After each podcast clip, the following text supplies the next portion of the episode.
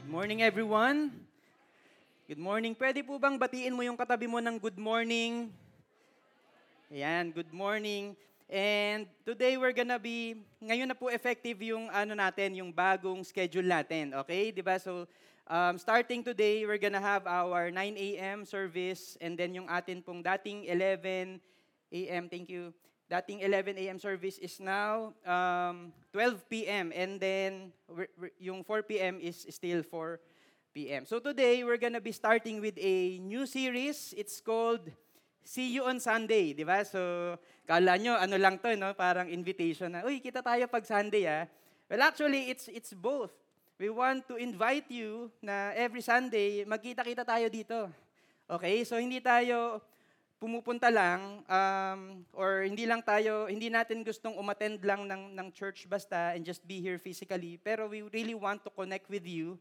So that's why we have this change in our schedule. Pero at the same time, gusto rin po namin na sabihan nyo yung mga kaibigan ninyo, yung mga kapamilya ninyo, yung mga kaaway ninyo, di ba? Kung may kaaway kayo, sana wala.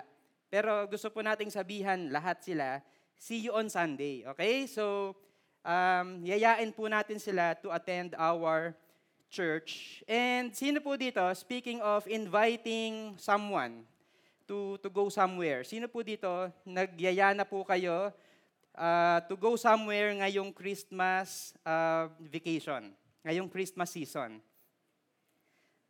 Meron po ba? Yun pong, tara, ano tayo? Or probably, kahit next year, meron na kayong mga plano. Di ba? Yung, tara, ano tayo? Mag-Baguio tayo. Yan, di ba? So, si Marloyd, yan yung paborito eh, yung Baguio. Laging nagyayayan sa Baguio. Every day. Lagi, di ba? Every now and then, mag-Baguio tayo, mag-Boracay tayo. Di ba? Sino po sa inyo dito nakapagyaya na nun? Or ngayong Christmas, you're planning to go to Star City kung meron kayong mga maliliit na anak, to Enchanted Kingdom, or probably even abroad. Di ba? Meron po bang nakaplano to go anywhere, nagyaya? Sino po dito? Wala kayong pakialam, sa bahay lang ako. Di ba? Parang, wala, sa bahay lang ako, dito lang ako sa bahay. Speaking of inviting someone to go somewhere, meron po ako nakita from the internet. Ay, pwedeng ayan, sorry.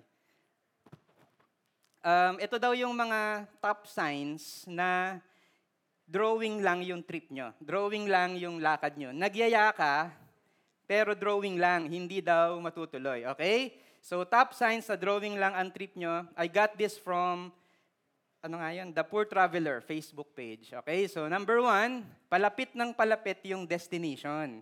Diba? Nung una, nagsimula, medyo malayo sa abroad. Tapos, habang lumalapit na yung date, eto na, local na lang, domestic na lang tayo, Palawan.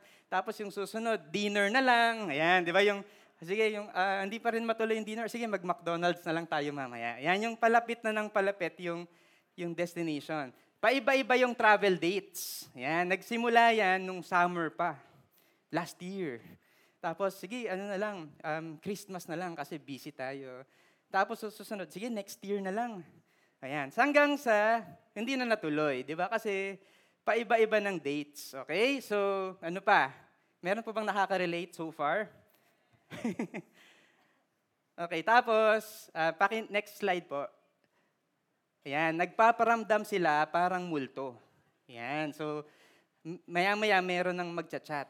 Ano yung sasabihin? Ay, baka pala may gagawin ako sa date na yun.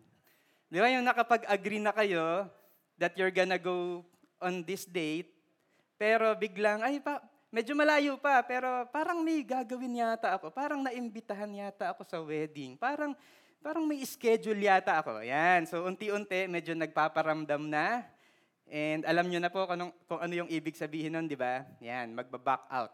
Okay, so, ikaw lang yung excited. Sa group chat, di ba, magka-create pa kayo ng group chat, di ba? So, Boracay 2024. Ngara, ganun. Tapos, yan, nakalagay dito, 70% ng messages sa'yo lang galing.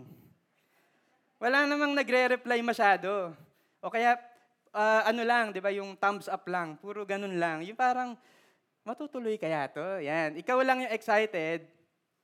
Tapos, ayaw magbayad. Yan, ito na, ayaw magbayad. Meron po kaming mga group, ay meron po kaming mga, nung mga kaibigan ko po, no? One time, nagyayaya kami na, ano, na pumunta tayo sa ganito, pumunta tayo sa ganyan. Matagal na po ito, okay? So, ang sinasabi nila lagi, ano, dapat yung gastos natin hindi lalagpas ng 500. Ayan, so, kaya yung group chat namin, not more than 500. Yun lang, yun yung pangalan ng group chat. Kasi, ayaw gumastos. So, eventually, naging willing na gumastos ng more than 500. So, yung group chat, ang pangalan, more than 500. Ayan, so, gano'n na. Nag-evolve. Pero gano'n, di ba, yung ayaw magbayad. Pero kapag sinabi mo na, o sige, libre na lang, ako na magbabayad. Sige na, sasama na ako. Ayan, biglang nagiging available. Okay? Sin zone. Ayan, pag nagme-message, bigla kang nasi-sin zone. Walang nagre-reply. Di ba parang, ano nangyari? Bakit hindi kayo nagre-reply? Sin zone. Ayan, ito pa. Text-text na lang. Ayaw pag-usapan yung mga detalye, ayaw pag-usapan kung ano yung gagawin. Pag in-invite mo, mag-yes.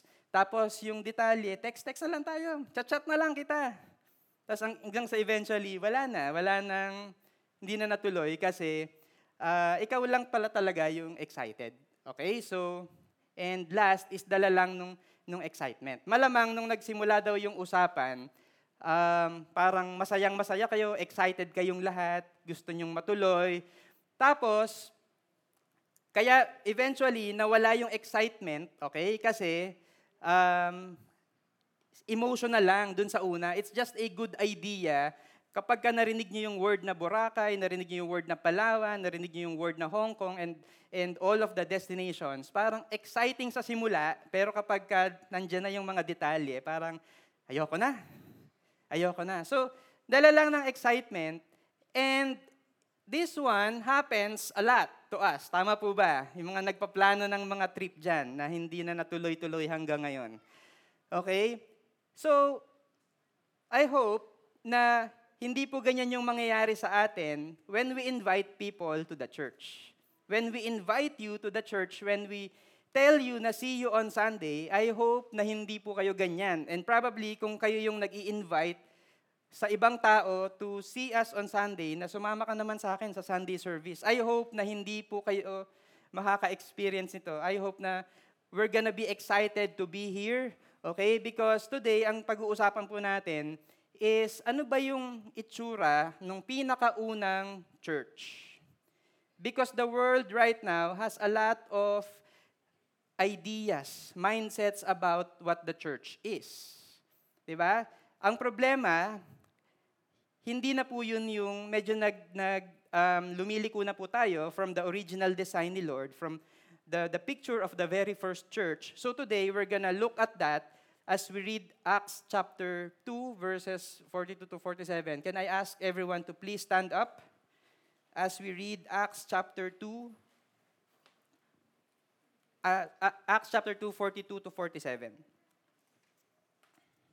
So, please read with me.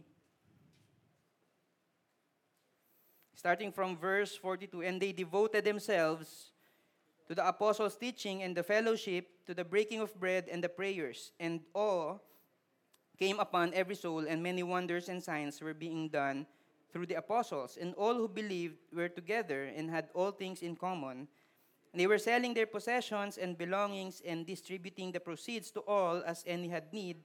And day by day, attending the temple together and breaking bread in their homes, they received their food with glad and generous hearts, praising God and having favor with all the people, and the Lord added to their number day by day those who were being saved." Let's pray. Lord, we have all of these ideas about what the church is, pero ang prayer po namin yan, as we talk about your word, we're gonna understand yung design mo sa church.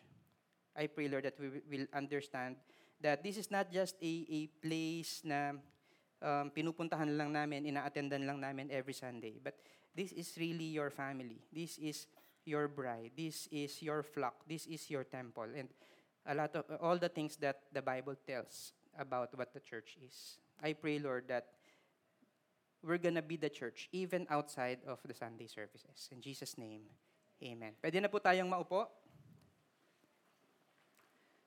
See You on Sunday is actually a title. And at the same time, ito rin po yung message namin na gusto naming sabihin sa inyo. Okay? So message po siya or title po siya ng series. It's about church. We're gonna be talking about the church for the next 2 weeks. Pero at the same time, ito rin yung gusto naming sabihin sa inyo, iparating sa inyo na magkita-kita po tayo ng every Sunday, okay? So, and not just every Sunday, okay? Bakit ba See You on Sunday yung title? Kasi Sunday is the culturally accepted day that we gather together and we worship God. So, it's just a title, it's just a creative way of putting it. Pero ang ibig po naming sabihin, we want to see you. Gusto po namin kayong makita. Whether that's Sunday or any other day, gusto po namin kayong makita. Kasi ito po yung mga problema, some of the problems that the modern church is facing right now. Ito po yon yung modern problems, okay? So, number 1 is convenience. Convenience. Nasanay po tayo in this world or in this age and time right now that everything is convenient. Tama ba? Before, nung mga unang panahon, if you want to eat, anong gagawin mo? Bibili ka sa palengke, magluluto ka.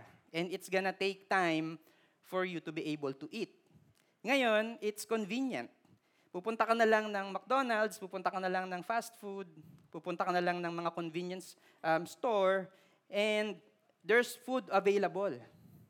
Diba? Yung iba, pupunta na lang po ako sa ref. Yan, diba? Kasi nagluto na si nanay. Pero ganoon, 'di ba? It has now become convenient. Before, nung wala pang mga cellphones, naalala nyo ba 'yon, yung nag-aagawan kayo sa remote control sa TV? 'Di ba? Yung magkakaiba kayo ng gustong panoorin. Yung merong gustong manood ng teleserye, merong gustong manood ng basketball, tapos yung mga bata, cartoons. So agawan. 'Di ba? It's not convenient. We actually learn how to share with one another. Yung timing, kapag ka-commercial, lipat mo ha. Yan, di ba? So, ginagawa po namin yun sa bahay. Now, it's convenient. Bakit? Lahat po tayo ay may cellphone. Lahat tayo ay probably may Netflix account or Disney Plus account or whatever. Or kung hindi ka mahilig doon, merong YouTube, merong TikTok. So ngayon, you can just watch at your own time and at your own pace. Di ba kung kailan mo gustong manood, kung ano yung gusto mong panoorin, pwede because you have your own phone. And sadly, yun din po yung ginagawa natin sometimes sa church. Gusto lang nating umattend ng church if it's convenient.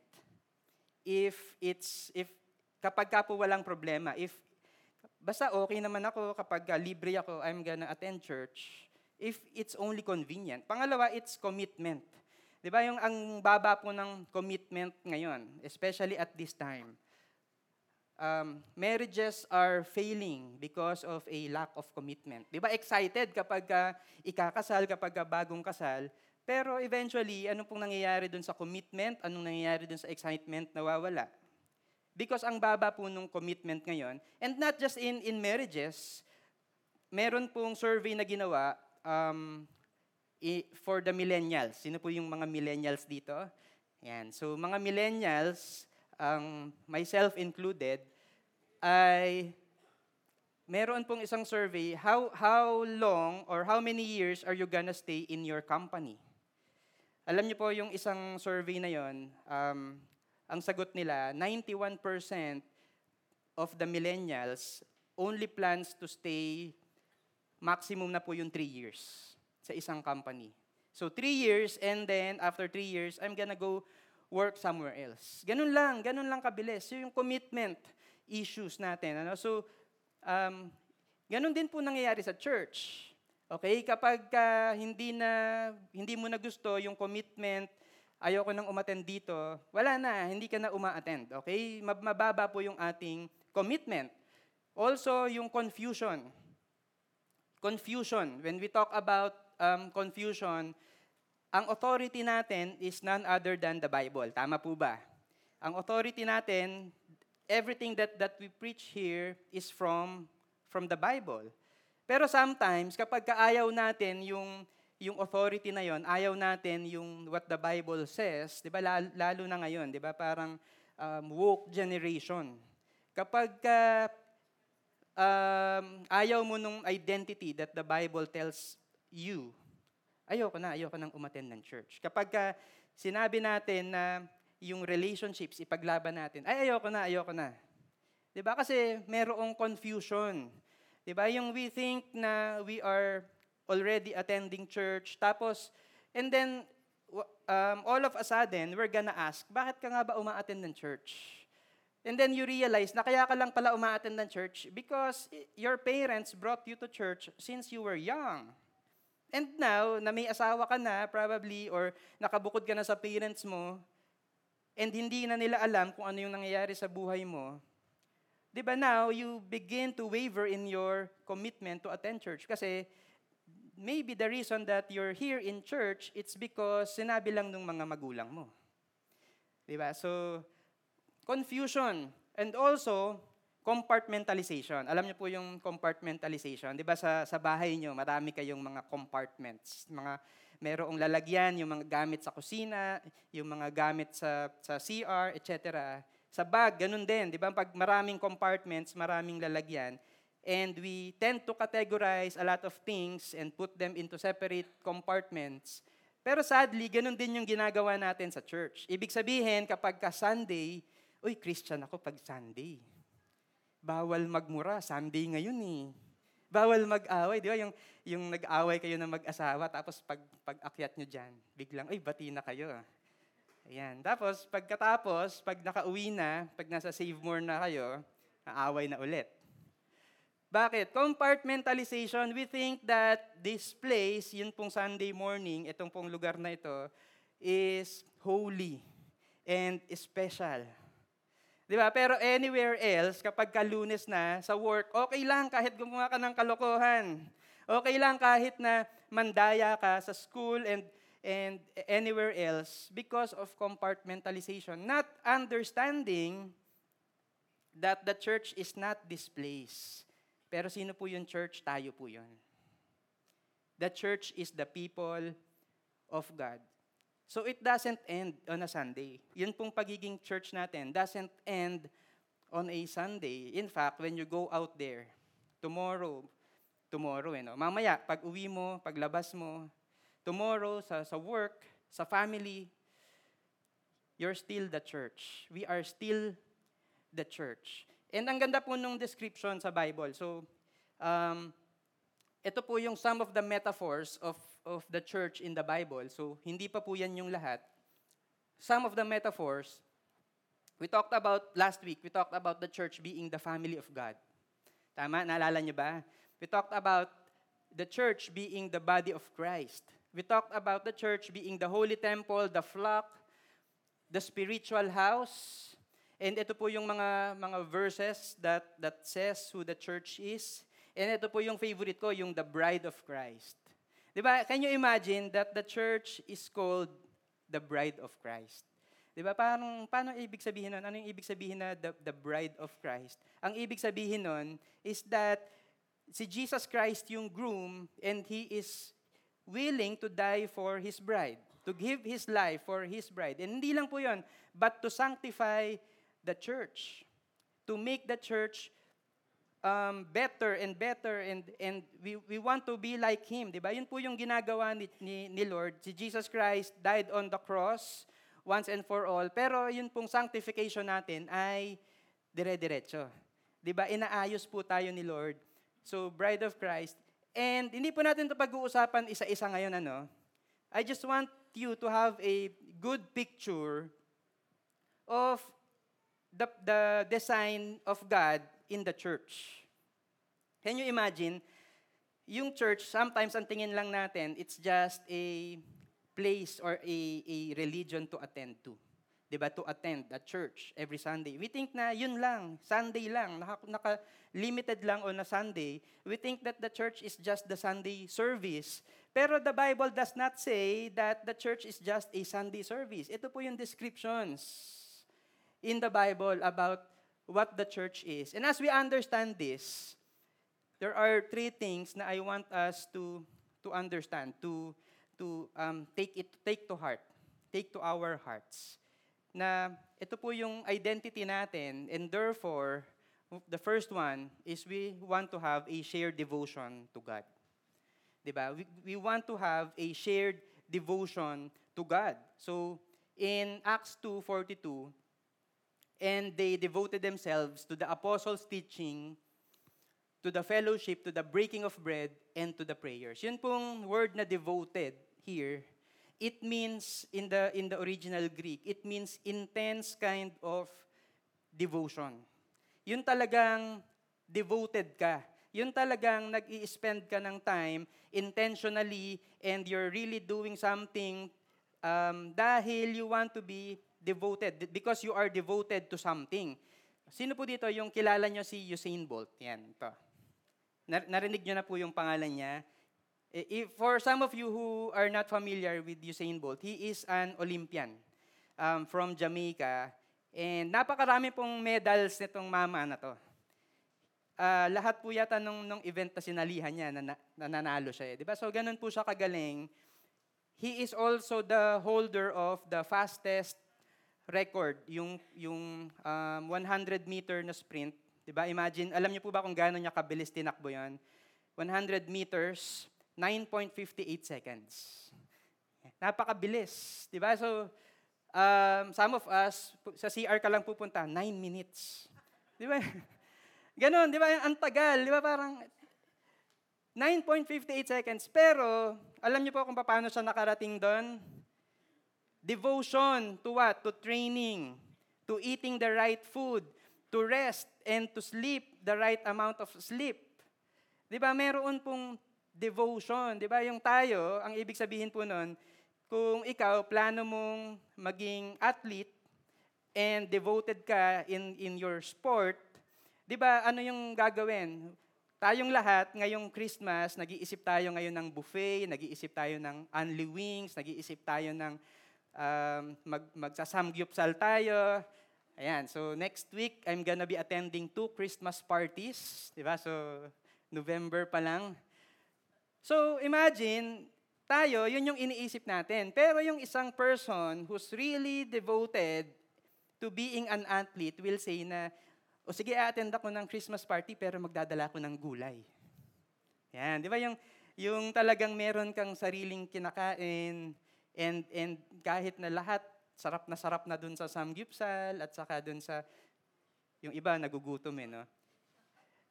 Talagang hindi, devoted kasi ako dito. Yung iba, napupuyat because of Netflix, because of games, pero yung devoted sa sports will sleep early.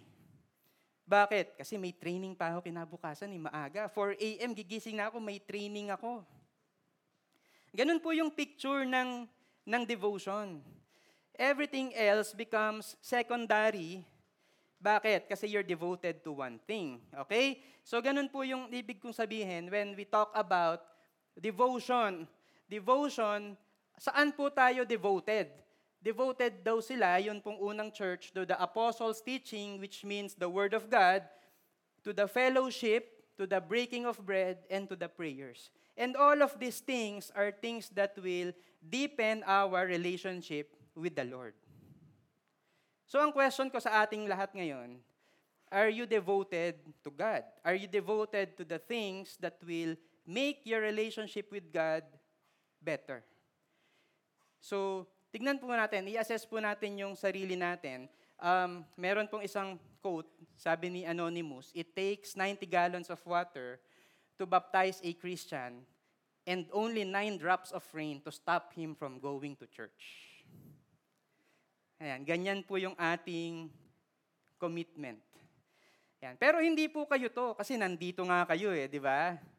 Yun nga lang, hindi rin umuulan ngayon.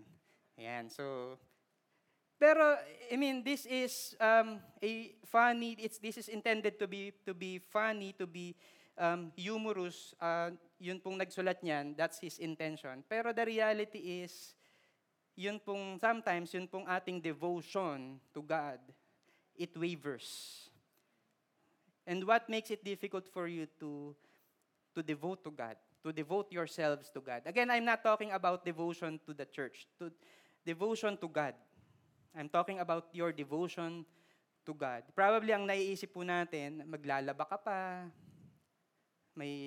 magluluto ka pa. Di ba, lalo na nung pandemic. Naalala niyo yung pandemic? Yung sa umpisa, nagulantang tayo lahat kasi biglang all of a sudden, hindi tayo makapunta dito. Di ba? Pero anong nangyari? Nasanay po tayo na convenient kasi sa bahay, nanonood ka lang ng online service, nakahiga ka pa, naka-aircon, nakakumot ka pa, may popcorn ka pa. Giniwang sinihan. Di ba, minsan, ganun tayo eh, yung nasanay na tayo sa ganun, di ba? And I also felt the same way when there was this pandemic, noon pong nagkaroon ng pandemic, nag-lockdown. I'm not gonna lie to you, I also felt the same. Yung parang it's convenient, dito na lang sa bahay. Di ba, yung maliligo ka pa. Hanggang ngayon nga, yung sa inyo, hindi pa kayo naliligo eh. Nasanay na kayo, di ba? Joke lang, di ba? Pero, gano'n, nasanay po tayo na everything is convenient. Habang nanonood ka ng online service, hulaan ko, nagluluto ka at naglalaba. Bakit? Kasi we just treated the church as one of the things to do. One of the things that we go to, one of the things that we have to do. Parang naging obligasyon lang siya for us. And that's not what the original church did. Ang nangyari po sa kanila, and as they devoted themselves to the Word of God, to fellowship, to breaking of bread, and to fellowship, and to the prayers, and verse 43, and awe came upon every soul, and many wonders and signs were being done through the apostles. So, ano po yung naramdaman nila? Awe. Ayan. Everybody say, awe. Awe. Yung iba, aw. Iba yun. Diba? Lalo na pag dalawa. Aw, aw. Diba? Parang aso na yata yun. Yung o, it translates in other translations, ang translation po niya is the fear of God. It's the fear of God. And the fear of God came upon every soul. And hindi po ito yung klase ng fear that you feel kapag ka nakakita ka ng daga or merong holdapper. Hindi po yung negative kind of fear, it's the healthy kind of fear that we encounter when we have an experience of who God is. Di ba ganun po yung nangyari as we devote ourselves to the Word of God? Kapag dinedevote natin yung sarili natin to worshiping and to praying and to understanding more about God. Di ba sa victory group, di ba minsan nagvi-victory group tayo tapos maya-maya, nag-iiyak ka na.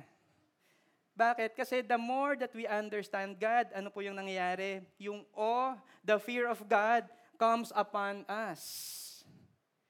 Because we understand that this is not just about religion. We understand that this is first and foremost a relationship with God. So, awe came upon them.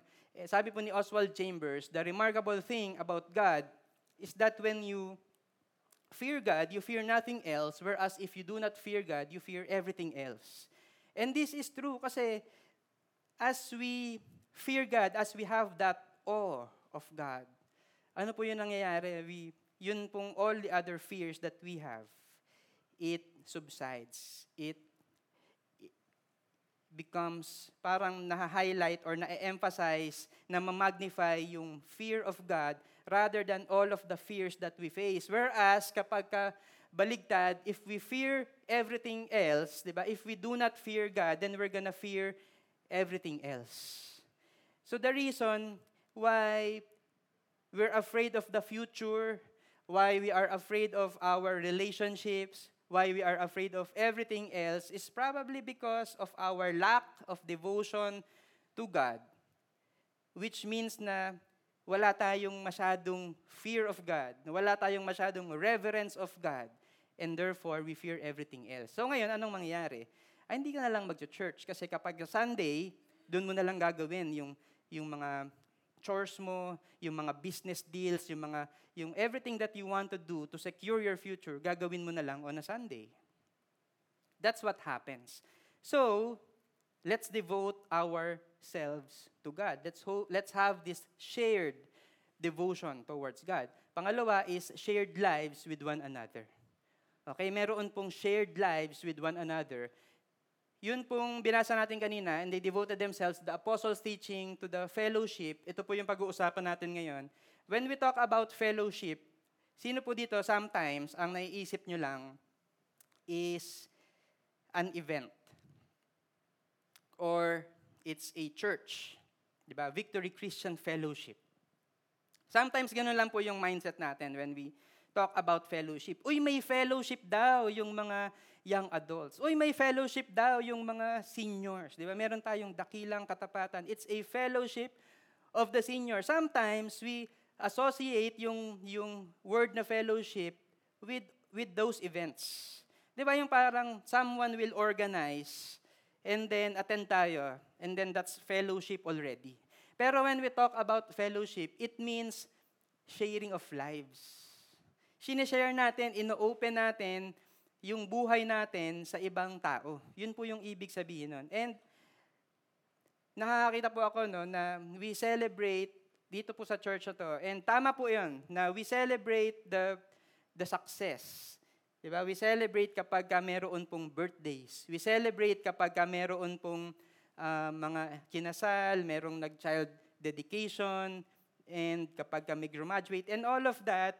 And let's continue to do that. Let's celebrate with one another, diba? Let's celebrate what God is doing sa buhay po ng ibang mga tao. Alam niyo po yung problema natin, sometimes, is we don't want to celebrate others. Kapag may nangyaring maganda sa kanila, tapos yung pinagpe-pray mo, hindi nangyayari sa'yo, parang nangyayari, we don't want to celebrate others. Eh, buti pa siya. Ang ganda nung nangyari sa kanya. Nakabili siya ng bagong sasakyan, nakapagpatayo ng bagong bahay. So, instead of being happy and rejoicing with that person, anong nangyayari? We don't want to celebrate. Kasi naiinggit tayo sa tao na yan. So, I hope na we will continue celebrating all the success, all the blessings that God has given us. Pero at the same time, I also hope na yun pong sharing of lives, it's not just the success, pero it's also the mistakes, the failures, the weaknesses that we have. I hope na we're gonna open that up to the church, di ba? Not to everyone else, di ba? Not to yung talagang ipopost mo pa sa Facebook. But I'm saying na, what I'm trying to say is that we are, anong tawag doon? We impress others with the success, with the good things that happen to us. Pero yun pong connection, yun pong deeper relationships with one another. Sometimes nangyayari po yun as we share the failures, the mistakes, the weaknesses that we have with one another. Ulit yun pong as we share the success, the good things that happen to your life, you impress others. Pero what really connects us, what really makes us able to relate with one another are the weaknesses, are the mistakes. Kasi knowing na, okay, akala ko ako lang yung nag-i-struggle sa ganitong area. Akala ko ako lang yung tinatamad umattend ng church, ikaw din pala. Diba? So, minsan ganun, diba? Yung gusto natin, we want to share what our weaknesses are. Bakit? Kasi gusto natin ma-encourage tayo. Gusto natin merong someone that's accountable to us, someone who will pray for us, someone who will keep us in check if we are struggling in something. Diba? So, accountability. So, verse 44, and all who believed were together and had all things in common. So, ano po yung ginawa nila? All who believed were together. Sama-sama sila. Sama-sama sila. And hindi lang yon, they had all things in common. Ano po yung ginagawa nila? And they were selling their possessions and belongings and distributing the proceeds to all as any had need. Can you imagine the kind of sharing of lives? Yun po yung picture of sharing of lives. Hindi lang basta nagkukwentuhan kung ano yung nangyayari sa'yo, But even the possessions that they have, they share it with one another. And anong gagawin? Ibebenta nila yung possession, whatever they have, they're gonna sell it. Kung sino yung nangangailangan, ibibigay sa kanya yung napagbentahan. So, meron pong isang family, nagpa-deliver sila ng pizza. Ngayon, dumating na, okay, yung in-order nila. Dumating na in-order nila, nag-doorbell na yung nagde-deliver nung pizza. Sabi nung tatay dun sa anak, "Anak, buksan mo yung pinto, yan na yung pina-deliver natin. Sabihin mo dun sa nag-deliver, binayaran ko na through GCash." Okay, tapos, ito yung 100, ito yung tip. Okay, so binayaran ko na through GCash, ito yung 100, ito yung tip. So ngayon yung anak, pumunta dun sa pinto, binuksan yung pinto, kinuha yung pizza. Sabi po ni Daddy, nabayaran na daw po through GCash. Ngayon, sabi nung nag-deliver, may hawak kang 100. Yan ba yung tip? Sabi nung bata, "Ay, opo, ito po yung tip." Grabe no, ang galante ni Daddy. Pinakuha lang sa akin yung pizza, binigyan pa ako ng tip. Di ba? So, sometimes, that's what we do. Yun po yung attitude natin. God has already blessed us with so much. Pero ano po yung ginagawa natin? We hoard, di ba? We get and we get and we get. May pizza ka na, may tip ka pa. Di ba? Ang dami po ng mga blessings sa atin. And the reason why God has been blessing you with so much, it's for you to share. It's for you to share your lives with one another. It's for you to be generous. Bakit? Sino po ba yung pattern natin? Ede si God. Because God loved the world so much that He gave His one and only Son. Yun po tayo. We want to be generous. We want to give. Verse 46 says, "Day by day, attending the temple together and breaking their bread in their homes, they received their food with glad and generous hearts, praising God and having favor with all the people." Ano po yung ginawa nila? Day by day. It's intentional to meet every day, to meet daily, to meet intentionally, to put an effort to it. And ano po yung ginawa nila? They attended the temple. Okay, so there is a set time and schedule kung kailan po sila mag-worship sa temple, pero hindi lang yun. It's not just the attendance. Ano po yung ginawa nila? They broke bread in their homes. So nasa temple, pero wait, tapos na yung sa temple, anong gagawin nila? Pupunta sila sa bahay. Tuloy natin yung fellowship, tuloy natin yung breaking of bread. Some of you are doing that. Tama po ba? You are going out, even meron po tayong mga times, schedules na sineset natin that we can gather here, worship together. And I want to commend you kung ginagawa nyo po ito or tinutuloy nyo po ito outside of the Sunday services, outside of our events. Because that's what we want, a genuine relationship with each other. If you are not yet part of a victory group, if you don't have friends here sa church, it's time to find people, nakaibigan mo dito sa church. Because the church is not just meant to be attended on a Sunday morning. Hindi po ito Sunday morning event lang na ginagawa natin. The church is our family. It's our community. Diba? It's our spiritual family. And I hope na kapag ka nagkita-kita kayo, wag lang puro business or nagmamarites lang kayo ng buhay ng ibang tao. Hindi lang po yun yung pag-usapan natin. Diba? Pag-usapan po natin, ano yung season mo ngayon? Ano yung word ni God for you at this time? Ano yung ginagawa ni Lord sa'yo? Ano yung testimony mo? Ano yung mga ginawa ni Lord sa buhay mo?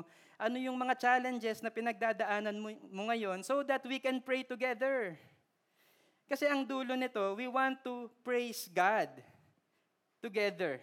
We want to have favor with all the people. Diba? Just like them, they were praising God. As they meet together, they were praising God. And they have this favor with all the people. So okay po ba yun? Shared lives. We have these shared lives. Wag po tayong Lone Ranger Christians. we are meant to share our lives with one another. Thirdly, is we have this shared identity in Christ. It's a shared identity in Christ. Sino po dito, you have been to Disneyland? Ayan, Disneyland. Nakarating na ng Disneyland. Ayan. So it's, anong tawag sa kanya? It's the happiest place on earth. Diba? It's dubbed as the happiest place on earth. And totoo po yun. I have been to Disneyland many years ago. Hindi po yan, yes, mahaba yung pila, diba? Pero yung pila, hindi parang pila sa MRT. Yung parang tagal naman. Yung inip na inip ka na. Yung nakapila ka, pero ang daming nangyayari sa paligid, di ba? Yung lahat may decorations, lahat kasali dun sa team. Masaya, lahat ng staff nila, hindi lang po si Mickey Mouse, pero lahat ng staff nila, yung, pati yung mga nagbebenta ng pagkain, and nagbebenta ng mga, ano tawag doon, yung mga pasalubong. Pasalubong, yun, no? May chicharon, may ano, puto, yan, di ba? Mga pastillas. Lahat po yun ay masaya, nakangiti sila lagi. So, I was reading a book. It's called, Be Our Guest. It talks about the, yun pong work principles ng Disney. Sabi po nila, ito po yung kanilang motto or yung kanilang mission statement. We create happiness by providing the finest in entertainment for people of all ages everywhere. Pero kaya po, kahit saang Disneyland ka pumunta, or Disney, Disney World, Disney Sea, lahat ng Disney, masaya. Bakit? Ito kasi yung mission nila. Ito yung parang gusto nilang mangyari. And in fact, yun po, yung founder nila, si Walt Disney, when asked, ito po yung sinabi niya, my business is making people, especially children, happy. So ngayon, lahat ng mga Disneyland, ganun po yung ginagawa. It's really making people happy. And ano po yung sa church, di ba? Alam po ba niyo kung paano nagsimula yung church? Yung pinakaunang church. It was sa Acts. Basahin niyo po yung Acts. Sabi ni Jesus, bago siya mag-ascend to heaven, wait for the Holy Spirit. And so, after 10 days, the Holy Spirit came upon them. Yun po yung tinatawag na Pentecost. Naalala niyo po yun? The Pentecost, the Holy Spirit came upon them, and they spoke in tongues, yung fire, tongues of fire, rested upon them. And maraming taong nakipunta, nakiusyoso. Anong ginagawa nila? Bakit sila nag-i-speak ng different languages? Yan. And ano po yung ginawa ni Peter? Peter preached a sermon, a powerful sermon. And ito po yung kanyang conclusion. Acts 2:36, let all the house of Israel therefore know for certain that God has made him both Lord and Christ. Sino? Si Jesus, whom you crucified. Now when they heard this, they were cut to the heart and said to Peter and to the rest of the apostles, brothers, what shall we do? And Peter said to them, repent and be baptized, every one of you, in the name of Jesus Christ, for the forgiveness of your sins, and you will receive the gift of the Holy Spirit. So, shared identity. Kailan ba nagsimula yung church dito? Ano yung identity nila? Ang identity nila is si Jesus Christ is both Lord and Christ. That's their identity. Alam niyo po, nung time na yan, maraming different races, different nationalities that are represented. So, iba-iba yung lahi, iba-iba yung kultura, iba-iba yung tradition, and everyone came together, sabi dito, they were cut to the heart. Because, na-realize nila that Jesus is both Lord and Christ, as explained to them by Peter and as spoken to them by the Holy Spirit in their hearts. So, ang tanong nila, anong gagawin namin? And Peter said to them, repent, be baptized, every one of you in the name of Jesus Christ, and you will receive the gift of the Holy Spirit. It talks about our identity. Yung repentance, it means that we now forget the old identity that we have. the sinful identity that we have, kakalimutan na natin yun. Tigilan na natin yun. And now, we are turning towards a new identity in Christ. Yun pong baptism, it's about the public declaration of your new identity in Christ. Yun pong receiving the Holy Spirit, it's about having the power to actually live out that kind of identity that God has given us. So ngayon, yun pong church, it's not, sometimes ang nangyayari, pinagtatalon-talunan natin sa mga churches, ano ba dapat yung klase ng worship na kakantahin? Dapat ba yung mga hymns? Dapat ba yung mga modern? Dapat ba, ano ba dapat yung isusuot? Dapat ba nakapolo, nakadress, nakamaong? Okay lang ba mag-shorts? Dapat ba, okay lang ba sa ganitong lugar yung nakarent tayo? Or dapat magpagawa tayo ng sarili nating building? And ang dami pong ganun. Mga churches that are splitting over those issues. Alam niyo po yung unang church, wala pong ganun. Bakit? Kasi they all understood that they were together because Jesus is both Lord and Christ. Yun po yun. They gathered together not because they have the same style of worship, not because they wore the same clothes, not because of anything else, but because the Holy Spirit spoke to them and testified to them that Jesus is both Lord and Christ. And that's what our identity is.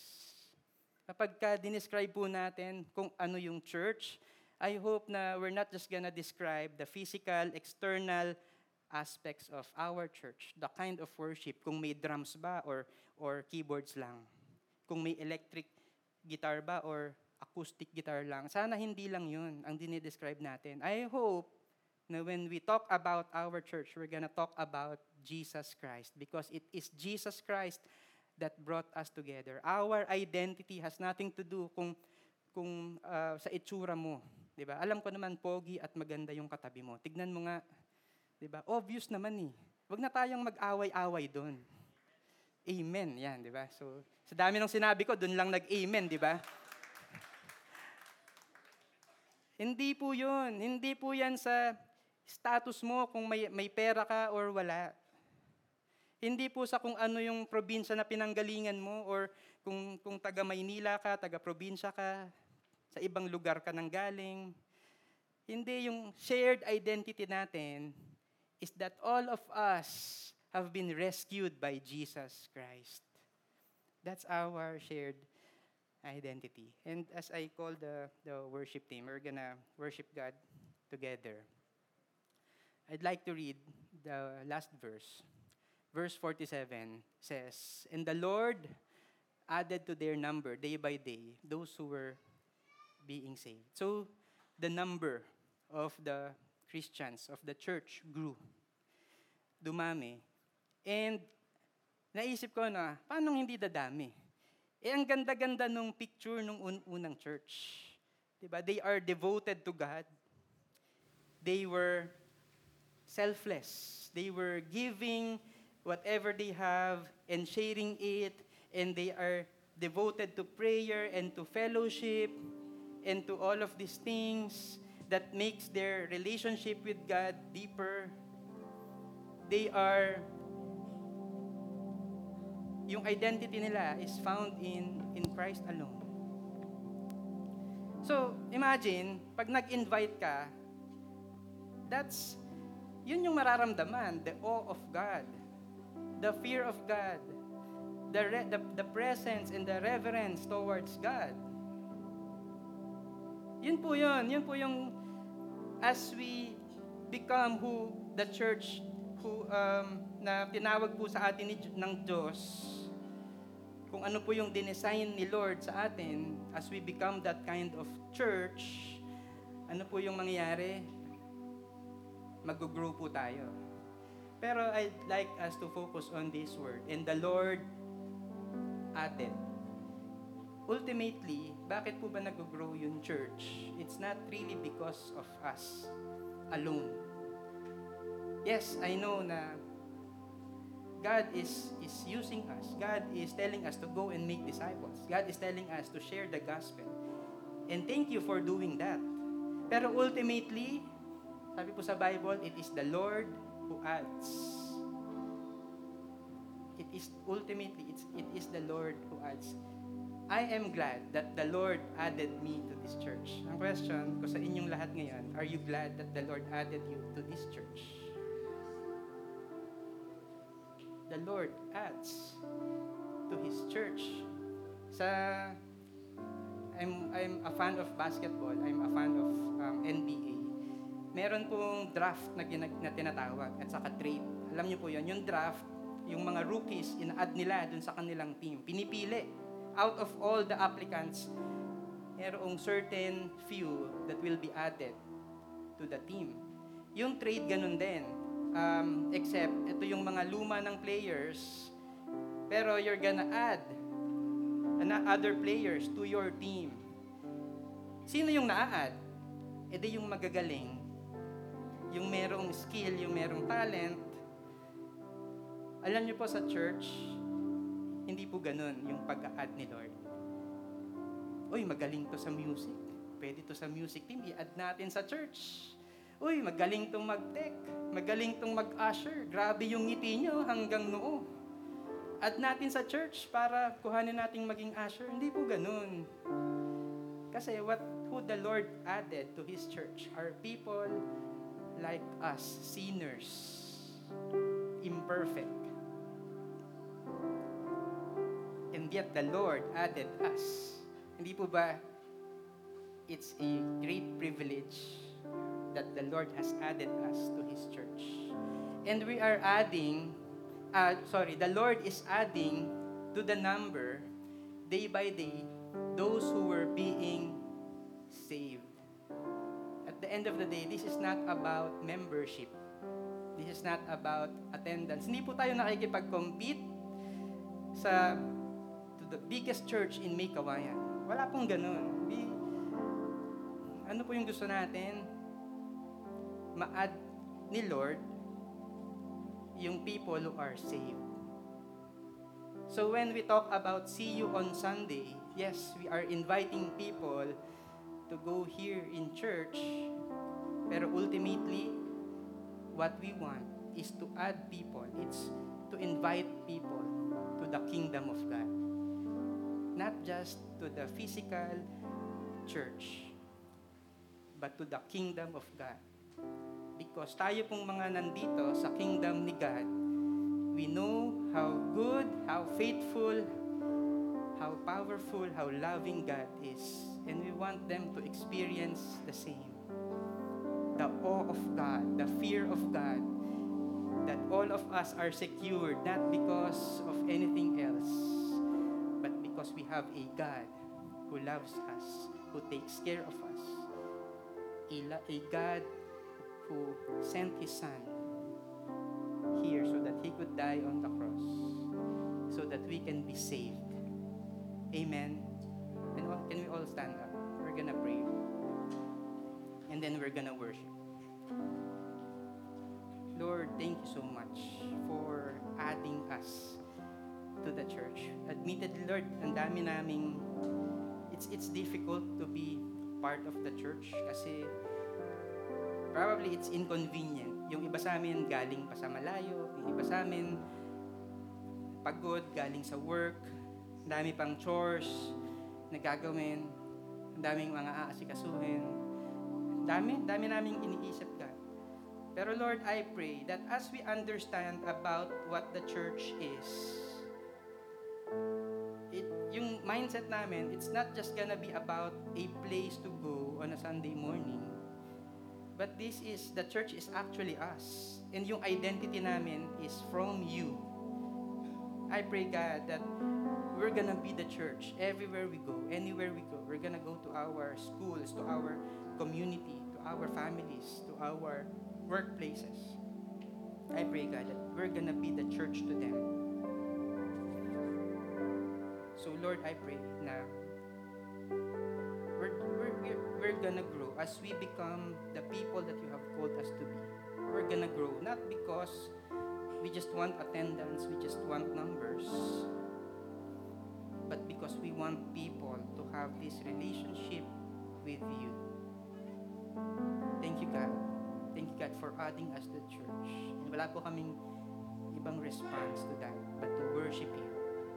Thank you, God, in Jesus' name. Amen. Let's worship God.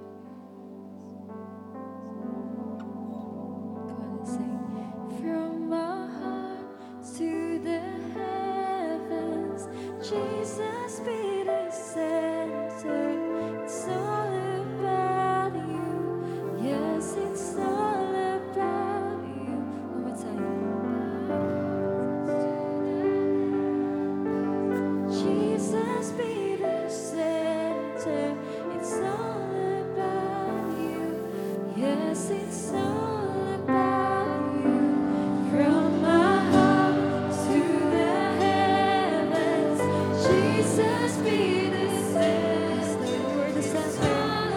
We're the center, we're God.